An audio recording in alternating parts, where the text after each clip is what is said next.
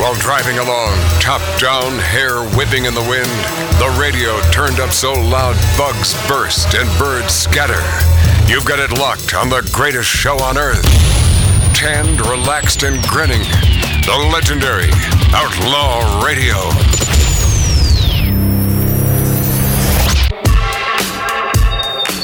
Well, if you just tuned in, we were speaking of the uh, great comedian Kip Addotta. Rest his soul, died at 75 years old three years ago this August.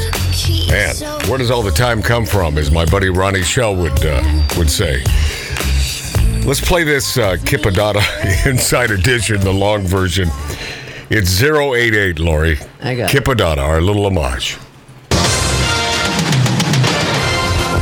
He was once a really big star on TV, but have things gotten so tough he's resorted to begging? He looks like any other elderly panhandler. I'm leading a wonderful life. But take a closer look. You might recognize him. I'm Kip Addotta. He's actually a famous comedian.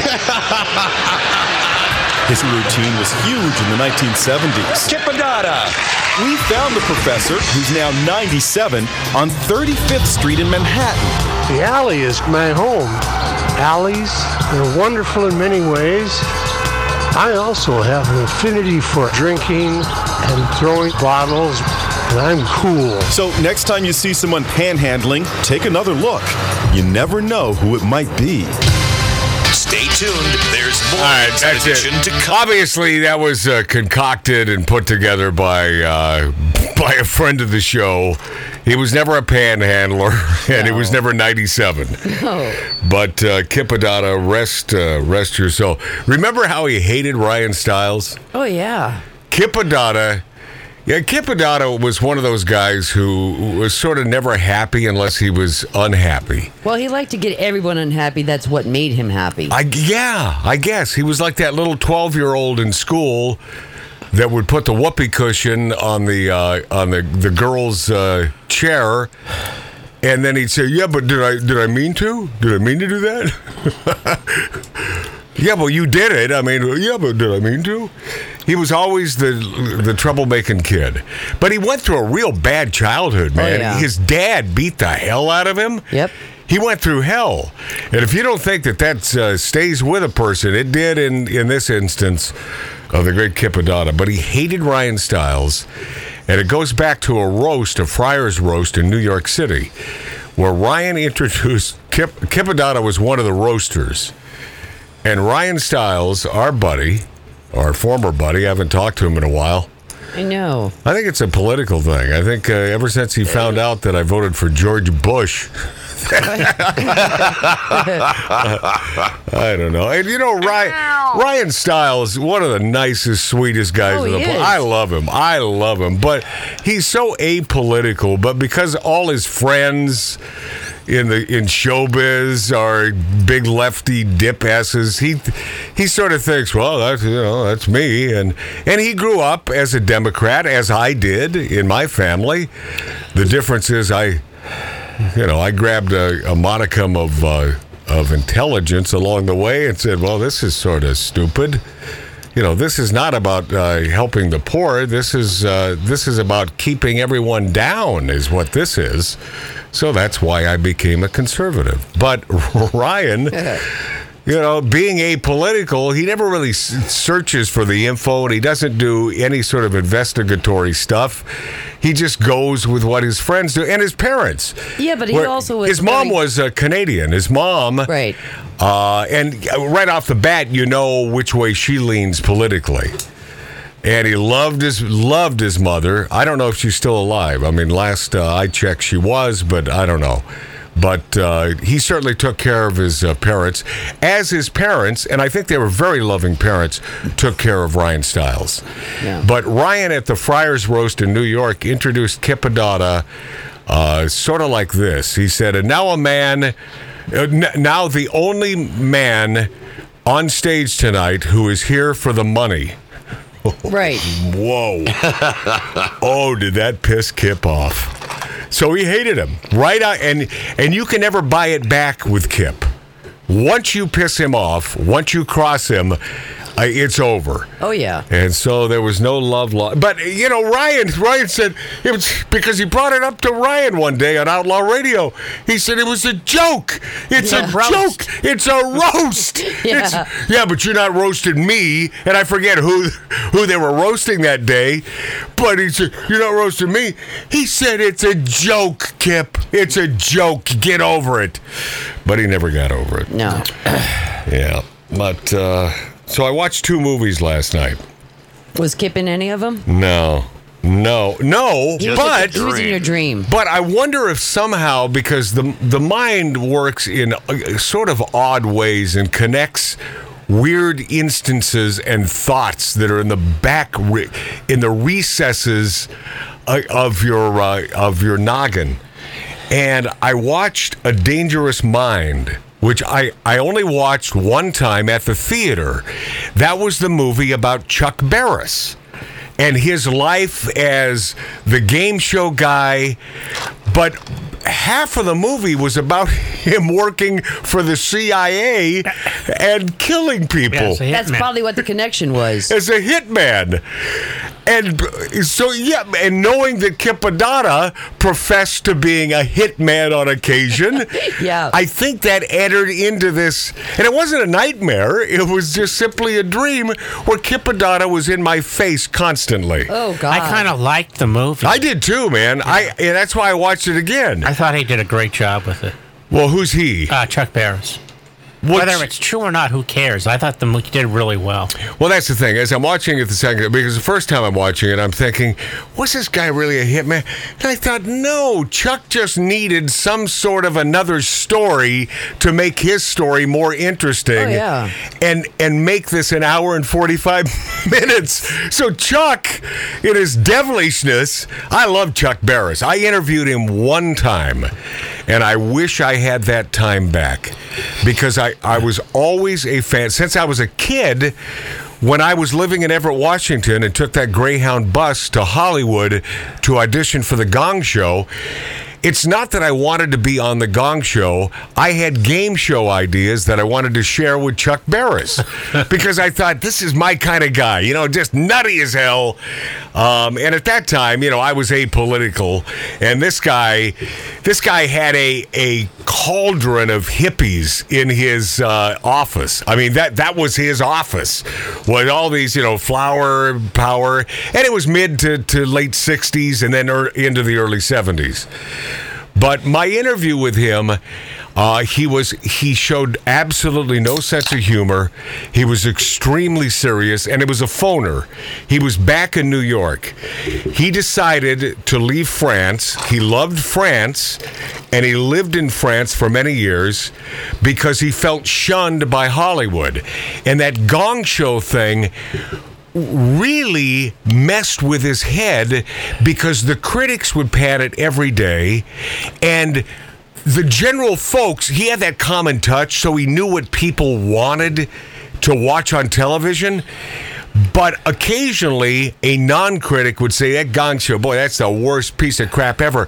He would take that stuff to heart. Oh. And then then he couldn't get arrested for a while so he moved to france with all his money. Yep. he eventually came back because he decided, I'm going to give this another shot. Moved to New York, then came back to LA, pitched some stuff. Boom! It never happened, and he sold off all of uh, Chuck Barris Enterprises, and that's quite. That's a lot of stuff. That's Newlywed Game. That's uh, what, what's the other Dating Game? Yeah. Oh wow. You know, keep it simple. And he did. He kept it simple, and it was funny, funny stuff. I miss Gene Shane, the dancing machine. Oh, what a what a fun addition to that. And you know, the last days of that Gong show, you you sort of watched the slow deterioration of Chuck Barris. He, it looked like he was drunk. He was drinking big buckets of beer on stage. but always adorable. Yeah, always that little, you know, adorable sort of a gnome Yeah. but I always I always liked him. And I Remember just that dance? Dun, dun, dun, dun. Yeah, that's uh, Gene Gene the Dancing Machine. But but better than Gene was Chuck's dance when he would dance off stage as Gene Gene would come on stage. Yep. And P.S. I did audition for the Gong Show. I did get the gig, by the way. They wanted me on. They set up a rehearsal time with Milton DeLugg, who was the music director at the time. Famous, famous guy, Milton DeLugg. And and then they they had to put in a call to my parents in Seattle because they had no contact number on me at the Motel 8 on Cahuenga where I was staying, which turned out to be a, a hooker motel. Wow. And well, Nice. I'm you fif- learn young. yeah, I'm I'm 15 and a half years old. You know, I don't know. I don't know why those scantily clad women are all using the payphone outside the hotel. God. You know, I know. Connection. Someone tried to to uh, get into my room at about four o'clock in the morning too. I was I was in one of the motels uh, facing Cahuenga in Hollywood, and this isn't the best part of town. You know, it's not like the most terrible, but it's not a great part of town. I wonder if that place is still there. No, no, Motel 8 No. gone. Uh, and the Old World Restaurant. See, the reason why I chose Cahuenga is I knew that the auditions for the Gong Show was at a restaurant formerly known as the Old World Restaurant.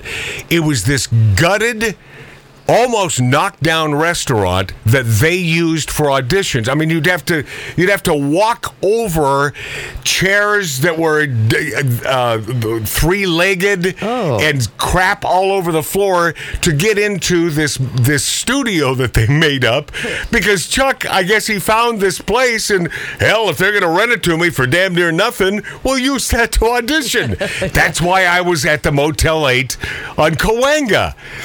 And four o'clock in the morning, I hear this this rustling outside, and my window, the, you know, the the noise of someone trying to get in through the window.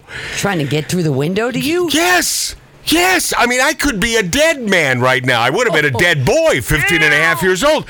So, what do I do? I turn the TV up really loud because I think noise is a good thing. And I call the front desk, and this little Asian dude shows up at my door with this giant, what do they use for cars? You know, that uh, crowbar. Oh.